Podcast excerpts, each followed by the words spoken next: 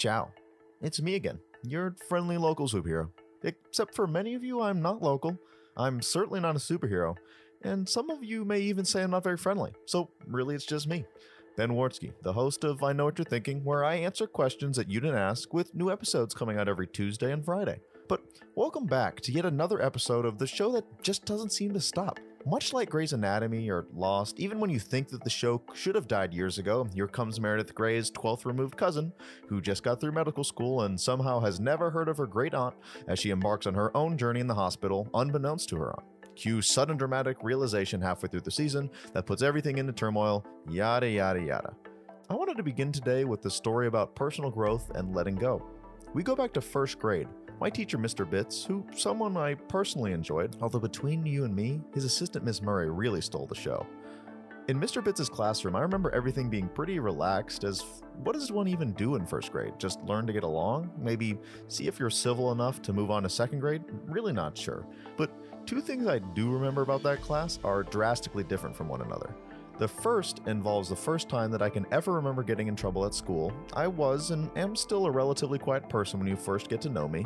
I wouldn't call myself shy by any means, but certainly reserved, and I won't be all up in your face. As that reserved kid, I would rarely find myself in situations where I could get myself in trouble and would quietly scorn those who would get themselves in trouble with a teacher. How foolish could you be for trying to staple another kid's fingers together or steal someone's sandwich because you didn't like yours? Ha! Peasants. As many of you would have had, classrooms back then had various ways for kids to keep track of how they were doing during the day. Mr. Bitts' class had this form of a school of fish. At the beginning of each day, the class would all start with a fish in the sea, and if you got in trouble, you would move your fish from the sea to a net, to a bucket, and to what I probably am misremembering as a, some sort of frying pan because there's no way it was that graphic, although I think it would be hilarious. If you were telling first graders that if they acted poorly enough that they'd be eaten, Anyways, each of those levels had different punishments involved with them, but obviously you always wanted to stay in the sea. And I did that successfully until one fateful day.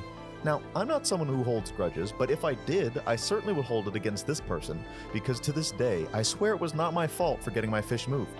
It was during morning announcements, and the girl who sat next to me, whose name I do remember but will not say, turned to me and whispered something. Probably said nothing important, just like, hey, you look really cool and you're incredibly stylish. As a model citizen and a believer in listening to the morning announcements of Durant Road Elementary School, I quietly whispered back that we shouldn't talk during morning announcements. She obviously had other ideas about the importance of which classrooms had received their Dare shirts and which Eagle sports teams were doing well, so she kept talking to me.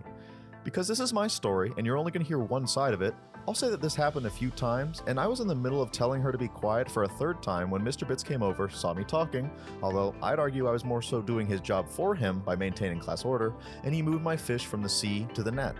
Because this had never happened to me before, I wasn't sure how to react. So I did what every person who's been pulled over and trying to get out of their ticket would do I started crying. Although this was not fake, I was legitimately upset by the fact that my pristine record had now been clouded. I remember this day for two reasons. One, because it was the worst day of my life, and two, because I had brought in a glass penguin to honor our class play, which was all about a penguin who was an outcast. I don't remember where I snagged the penguin from, but I do remember Miss Murray calming me down in another room while I held the glass penguin and cried. Not the best look. But what does this have to do with anything? Well, I'll tell you in a second on this episode of I Know What You're Thinking. Before we begin, I have to come clean. I didn't come up with this question all on my own, nor is it a question that I've had debates about with my friends before.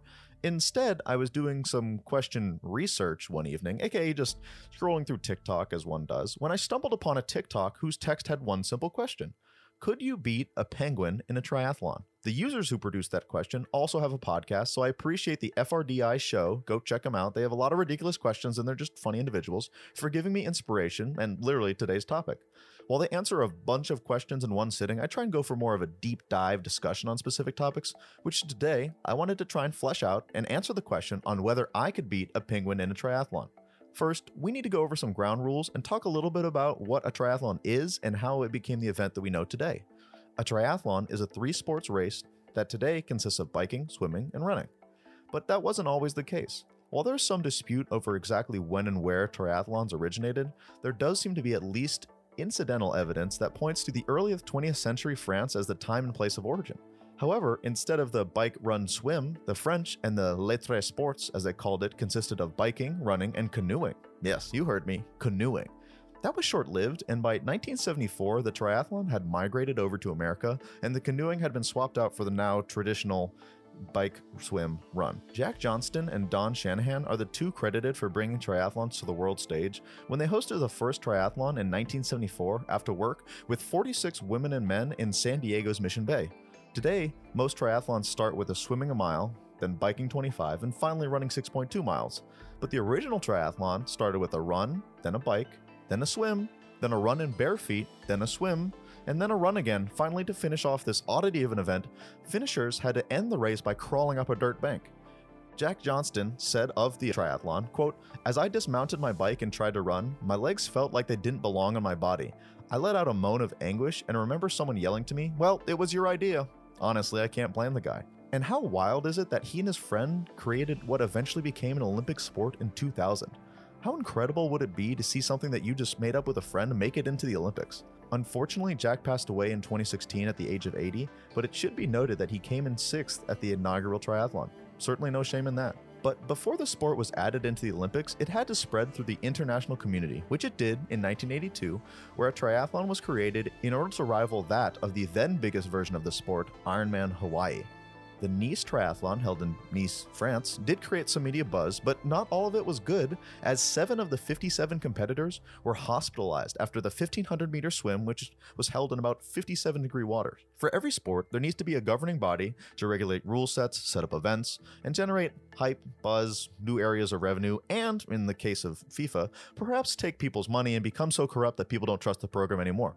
I digress. There are two governing bodies the ITU, the International Triathlon Union, and the WTC, the World Triathlon Corporation. While the ITU is in charge of making sure the triathlons across the globe are put on correctly and the Olympic Games run smoothly, the WTC is more concerned with the Ironman 70.3 races and the dreaded Ironman. Of course, it couldn't be any sort of organization without controversy, as the ITU and WTC compete between rule sets and authority, which created a big conflict in the early 2000s. This came about mainly because the ITU asked national triathlon federations to refuse to sanction any WTC events. I know what you're thinking. Why would they do that? Well, that may be because the WTC was going around them and trying to undermine ITU's authority to, and create its own federation. Thankfully, today, the two organizations are on speaking terms and are cooperating to work together to unify rules and regulations for both of their events there's a bunch of types of race formats that a triathlon can take, from Kids of Steel to the Ironman triathlon. But for the sake of this exercise, I was thinking that we could just stick to the standard Olympic variation of the 0.93 miles of swim, 25 miles of biking, and 6.2 miles of running. Now, let's meet our competitors. First up, we have the penguin, who I'll be taking on. This flightless bird has 18 different species and lives primarily in the southern hemisphere, with the exception of the Galapagos penguin, who lives on the equator. They range in size from the well-known emperor penguin, about 3 foot 7, to the dainty little blue penguin, who's only 13 inches tall. As you all should know, while penguins and I have the same likelihood of taking flight, unfortunately we do not have the same underwater capabilities. Penguins' stiff flippers, webbed feet, and sleek shape make them expert swimmers. While swimming, a penguin hunches its head into its shoulders to maintain a streamlined shape and reduce drag. It keeps its feet pressed close to its body while using its tail to steer. Its wings are the main driver, as their paddle like flippers resemble the wing movements of flying birds just underwater. The fact that their bones are denser helps penguins remain below the surface and fight buoyancy. They don't always stay below the surface though, as some species of penguin participate in a type of swimming known as porpoising, where they pop out of the water and dive back below. When porpoising, penguins can maintain a speed about 6.2 miles per hour and breathe once every minute. The Adelie penguin can shoot out of the water nearly 6 feet into the air using these techniques, which allows it to A. confuse predators that are trying to chase it, and B. come ashore quickly and safely on higher, rockier outposts. Gentoo penguins can take it up a notch and swim an incredible 22 miles an hour and can dive to a depth of 600 feet while searching for food. Conversely, emperor penguins may not be able to reach the swimming speeds of a Gentoo, but are the deepest diving birds known to man as they have been known to sink down to 1800 feet while searching for food. While they may be graceful in the water, though, on land these birds are much more clumsy and lethargic. I couldn't find any concrete numbers for each species, but the general consensus seems to be that an average speed of these birds waddling on land is around 2 miles an hour, Luckily, they have two modes of transportation. One would be the waddle, something I am intimately familiar with, as that's how my run has been described, and the belly slide, also known as tobogganing. This action of laying on its stomach and propelling itself horizontally using its flippers and feet for propulsion, steering, and braking may look cute and silly, but it does have a purpose. The top speed of tobogganing can be several times the bird's walking speed, depending on the snow conditions and the reason why the bird is sliding instead of walking. However, in order for tobogganing to be completely effective, you want more packed snow instead of freshly fallen powder. This sliding does not come without risk, as while the penguins are sliding across the ground, their coat or plumage becomes more worn and disrupted. This is bad news for our flightless friends, as their coat is the key to not only maintaining their internal body temperature of 102 degrees Fahrenheit, but if they are to lose their entire coat, then they can't swim or fish. This actually happens to penguins once a year. It's called a catastrophic molt, which actually is the term, that's the scientific term for it, where penguins will lose all of their feathers at once. Because, as I said earlier, they wouldn't be able to swim or fish without those feathers, they fatten themselves up beforehand to try and survive the two and three weeks it takes before their feathers grow back. Think hot girl summer, but instead of trying to look good in a bathing suit for Instagram, you're trying to fatten up to survive. Now, just for a few fun facts and a callback, two episodes ago, I talked about going on a sewer tour in France. Now, I didn't want the poop talk to end there, so did you know that scientists actually track penguin populations and movements based on their poop from satellite imagery? I know what you're thinking. Gross, but it's true.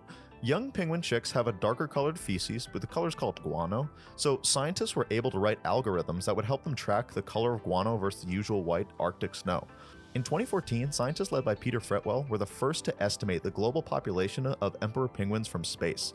They actually discovered that there were twice as many colonies of emperor penguins in Antarctica than had previously been estimated. They actually hope to further this research and use it to track other species of animals that are in remote places. Speaking of remote places, and no, I'm still not talking about an Arby's drive through, there is a crazy story about a penguin in 2011 who got lost on a fishing expedition and ended up in New Zealand, which is about 2,000 miles in the wrong direction. This was the first time in nearly 44 years that an emperor penguin had been spotted in New Zealand. Named after the 2006 film Happy Feet, Happy Feet needed to be hospitalized and have its stomach pumped because it was so confused that it ate sand and mistook it for snow, which penguins do normally eat in order to hydrate themselves, as well as some driftwood it may have picked up along the way.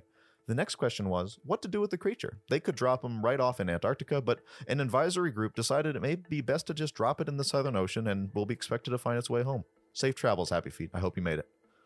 So I've given you the penguin's background. Now let me provide you with a background on myself. I did briefly, and I can't emphasize the briefly part enough, run track, but because I was tricked into running the two mile event, and by tricked I mean coach told me to run the two mile event, I didn't know it was the last meet of the event, which means that everybody's already done with all their events, they look at you, and in my case, if you're the slowest person on the track team, everybody gets to watch you suffer for 15 minutes or however long it takes to get through it. With that being said, regardless of how slow I may be, I know I'm outrunning a bumbling penguin. My experience in the water basically stops after I learn the basic strokes, but even if I was traveling at the speed of Michael Phelps, who can swim at around 4.5 miles an hour at a sprint, I'm still not touching those cute little balls of fuzz. I will go for a conservative estimate and say that I would swim the mile in around 45 minutes. But this isn't just about penguins or triathlons, this is about competition. This is a battle between me and the penguin species. Three legs to the race swimming, biking, and running. I know what you're thinking. Obviously, penguins can't bike. Don't be ridiculous. So, what if we gave them a leg up, so to speak, and forced both them and I to toboggan for that distance? I'm not sure how long penguins normally toboggan for, but 25 miles seems like a long distance. Let the better man win. As I said before, I will give myself 45 minutes to do this part, and this is really the penguin's biggest time because doing some quick math, I'm going to give the penguins 9 minutes and 40 seconds to complete the 0.93 mile swim, just because I don't know if I could spur the penguins into its 22 mile an hour sprint without increasing the danger level significantly. Obviously, the swimming portion would also have to be done in some warmer water, as oftentimes the penguins will be swimming in water that is simply 22 degrees Fahrenheit, or maybe we have two separate areas where we swim. That can be ironed out later. Then onto the belly sliding section, or tobogganing, where I really don't have any solid numbers here. I'm just going to do some uh, guesstimation, which, as I've also talked about, I'm horrible at. But I think the penguin may or may not have the mental fortitude to slide along their belly for 25 miles. But for my sake, I'm not sure if I could either. I picture myself in some sort of wetsuit getup and the track being sloped gently downhill, but I have to make up some time here if I'm supposed to have any sort of shot at beating these guys. For the Penguin, I'm going to double their walking speed to give them 4.4 miles per hour, which knocks out the sliding portion in about 5 hours, 37 minutes, 30 seconds. Well, for myself, I think I'd have to be slower just for the lack of feathers. Because I'm imaging I have some sort of rig that allows me not to sink into the snow, so I'll give myself a speed of 3.8 miles per hour, which would put me in at 6 hours, 27 minutes, and 30 seconds. Now we get to the final leg of the race, and really the basket where I'm putting all of my eggs into, which is the 6.2 mile run. The Penguin, running at 2.2 miles an hour, comes in at 2 hours, 44 minutes, and 18 seconds. Well, I think that I could come in at a smooth 58 minutes, 54 seconds. The final tally Penguins, 8 hours, 31 minutes, 28 seconds. Ben, 8 hours, 11 minutes, 24 seconds. Smoked them.